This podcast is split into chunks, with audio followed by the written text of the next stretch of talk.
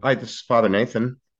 Welcome to this next installment of the Joyful Friar podcast.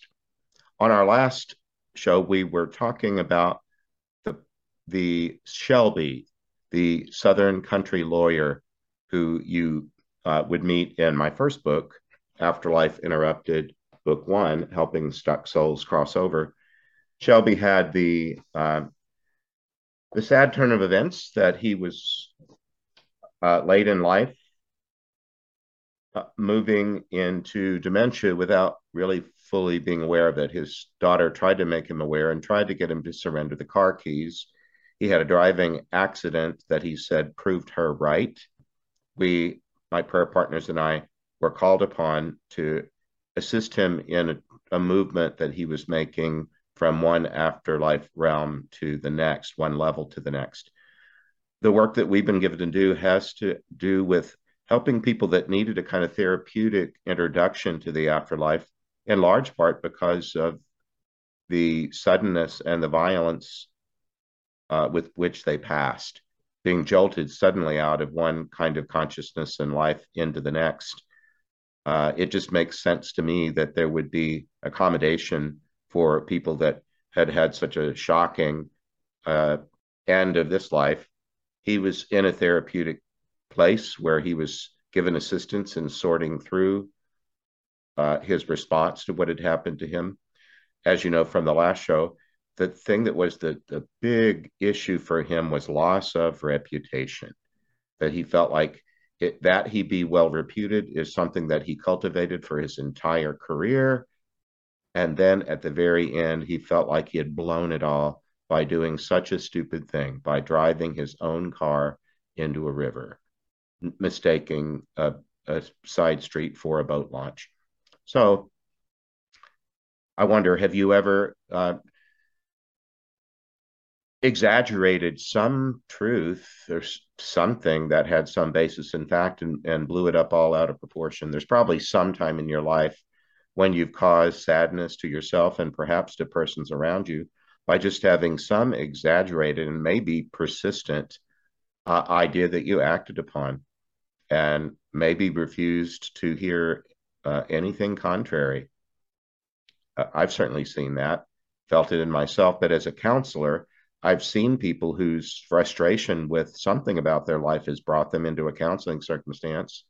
And then when you do try to point out to them that they're they're overblowing something, um, very often they can be resentful that you've said that that uh, well you know we're all free to go about our lives as we please even if it means doing so with some level of falsehood that causes us sadness but it's not productive. Anyway he had come to that realization that he had overblown this idea of reputation. So i thought we would uh, i'm going to i've come up with a few questions that i think you might find interesting that other uh, readers and, and listeners of his story have asked.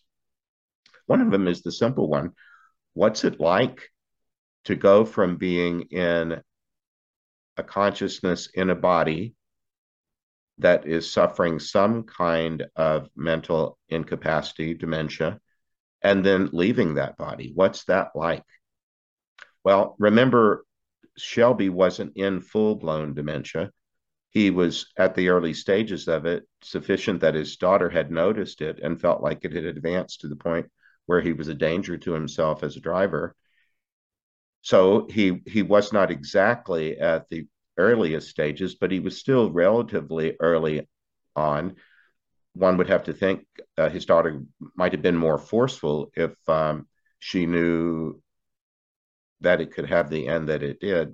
Nevertheless, I'm going to deal with that question later in this series with a, a, a person I'm thinking of who was very deeply into dementia and died in that circumstance. But one of the things about dying and leaving a body that had specific maladies wrong with it is you get to leave behind some of the absolutely physical parts of it. For example, people that are in a lot of cancer pain in their last days one of their first experiences upon leaving the body is, oh my God, I'm not in pain. That makes sense, doesn't it? For the person that is in dementia, sometimes they can get in such a habit of unclarity that even when the fog lifts, it's not a blaze of light. I, I grew up along the Texas Gulf Coast where fog was very prevalent in the winter. And fog does lift, but it doesn't do so in an instant. It, uh, and some of the people that I've known who died of dementia, it took them some time out of the body to realize that their consciousness was now unaffected by the illness, whatever it was, um, Alzheimer's or any of the other. My dad died of Parkinson's disease, and he was in dementia for quite a long while. Nevertheless, uh, I'm going to deal with that more. But one thing to keep in mind with when we do leave the body is that we do get a release from the absolutely physical parts of it. Shelby was able to talk about not being an old man anymore. He said, No, who would want to go into the afterlife and be old? He said it was really dull. He, he got tired of being in conversations that were about current events, but he said they're really more current to someone else's life. He gave the example of the city council might be talking about building a bridge somewhere in the next five years. And when you're of a certain age, you probably aren't going to be around for to ever see that come to pass. And so current events can even sound like somebody else's current time and your own something else. So anyway, he he uh, he moved through his dementia and he he had a very sharp intellect to begin with. So he was able to make some critical thinking uh, determinations about himself. Well, why was he stuck at all? Well, I think we covered that pretty well and he covered it very well in his story and in the previous podcast. Reputation. Man, did he put a lot of importance on what other people thought of him, and it was very important that he be well reputed. So uh, I thought it would be worth spending a little time on that that kind of reputation, that idea that I must have a good reputation, it has two things going on in it. One of them is it moves out of the self and into some supposed self, some idea of what others are thinking about me.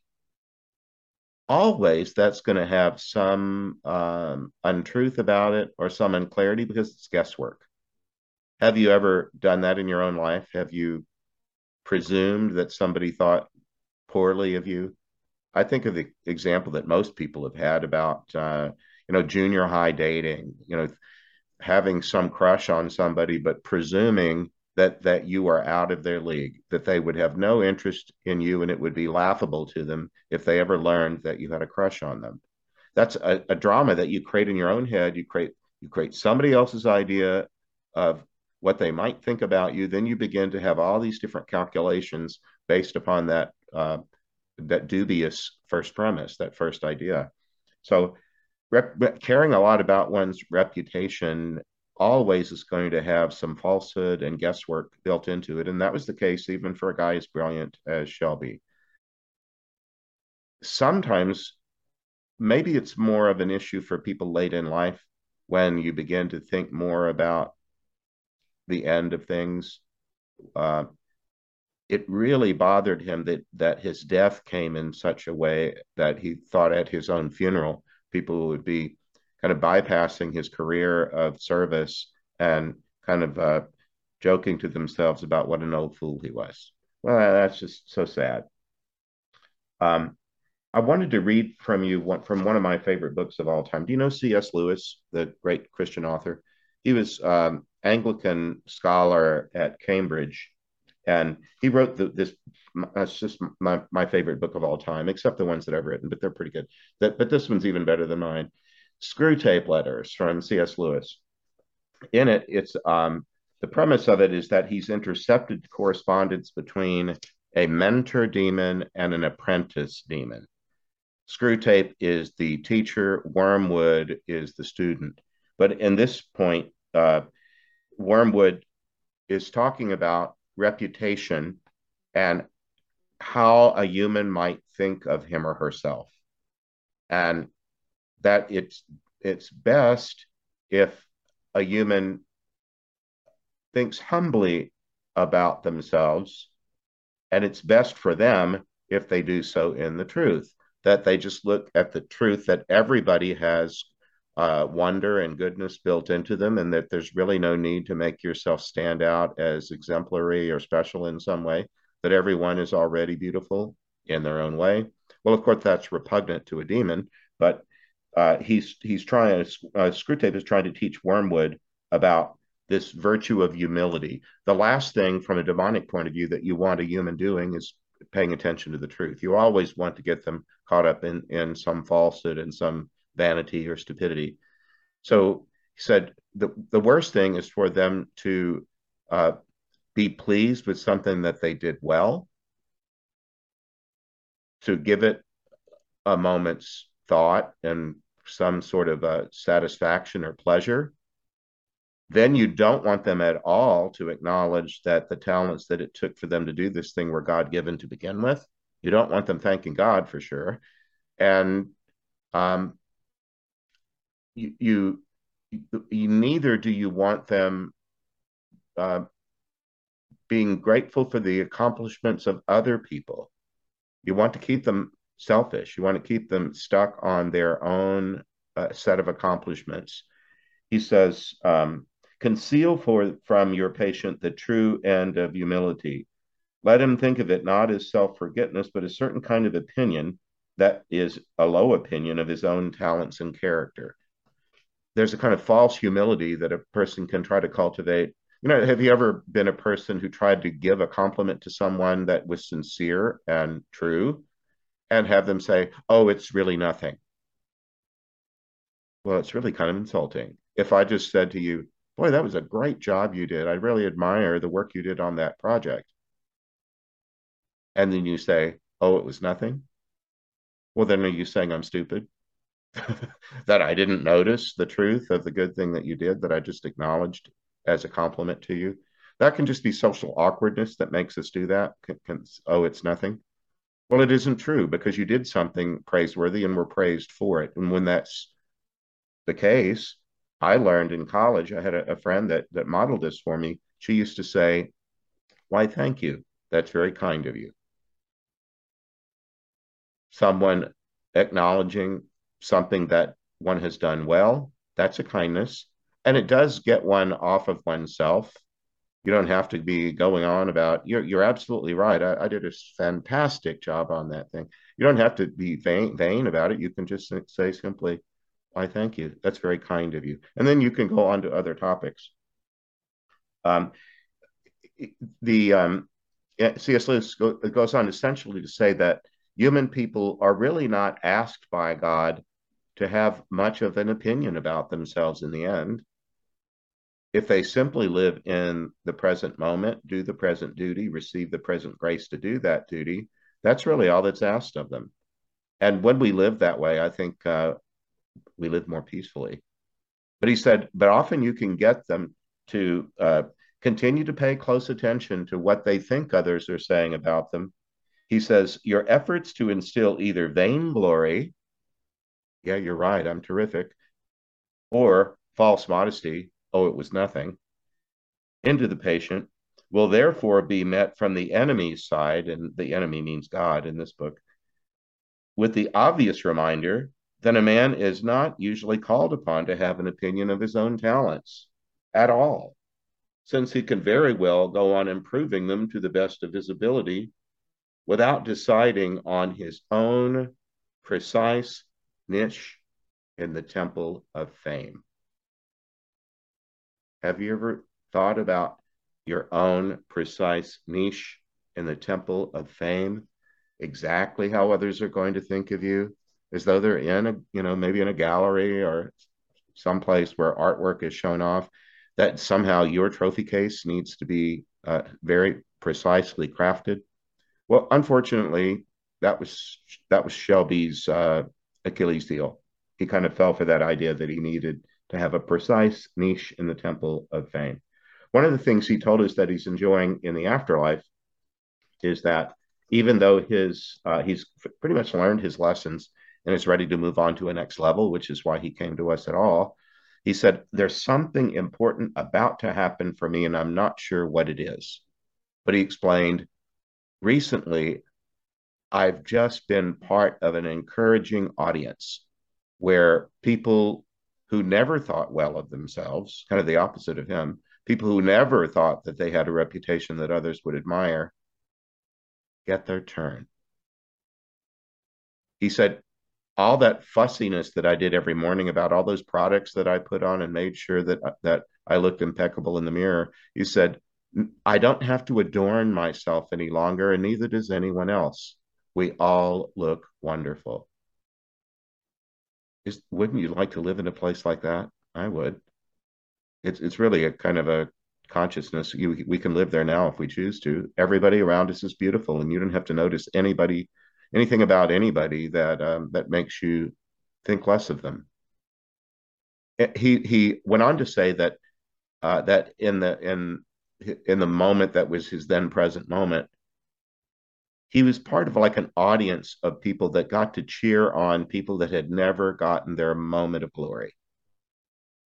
Um, people who were who were maybe uh, poor or unnoticed were getting their notice and having their standing ovation or their party or whatnot, and that he got to be part of cheering for such people and encouraging them. So he said, This is probably not going to be something I'm doing for the long haul, but for right now, that's what I'm doing. So I thought that was interesting. Um, one of the lessons, the questions that I think comes up from compassionate response to him is um, um, what were the lessons that he was learning in the afterlife?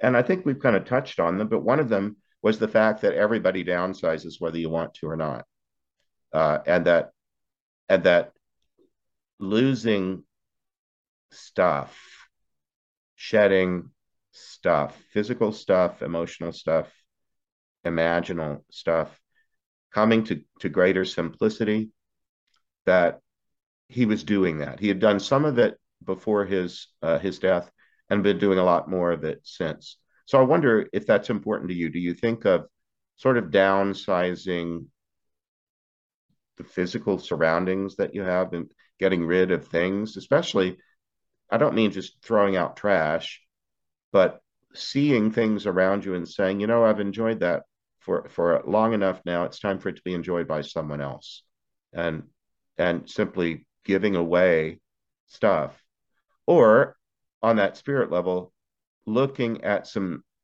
things that you prized that are immaterial spiritual things like reputation and saying, geez, do I really need to be so careful about that anymore? Frankly, you know, and and my coming forward in these recent years about the fact that I do this spirit work, I knew that I could be thought a kook or worse, um, you know, pawn of the devil, so on. Uh, that that I could be laughed at. I told uh, one fellow priest told me you could lose your priesthood, and I thought, well, what would be the point of keeping it if I wasn't serving wounded people? And the Lord's been sending me wounded people. So, and and frankly, for me, reputation is I, am kind of uh, kin with Shelby. Reputation has been something that I've cared a great deal about for much of my career. It's not as though I've shed that completely, but I know myself. I've gotten rid of a lot of that. If you want to m- make fun of me or think that I'm an idiot, well, go ahead. I'll uh, the sun will still come up in the east tomorrow, and I'll be just fine. So uh, he he was downsizing in in several different ways um, in the the following video, the the last one in this series, we're going to go into some spiritual practices that might emerge from the story of Shelby and questions that that arise. So uh, stick around if you want to go on to that next point. But for right now, uh, that's enough. I'm glad that you were with me. I'm Father Nathan Castle. You can find me on my website at nathan-castle.com. N-A-T-H-A-N dash C-S-T-L-E dot com. If you will, go along the, the uh, bar at the top, click on contact. That'll bring up a little form to send me to uh, send me an email. I'm on my email and I'm pretty responsive to um, anybody that has a question for me. So for right now, God bless you. See you next time. I hope you enjoyed this episode of The Joyful Friar. You can visit me at nathan castle.com. Send me a message by clicking the contact button. If you'd like to support this podcast, you can make a donation by clicking the donate button. See you next time. God bless.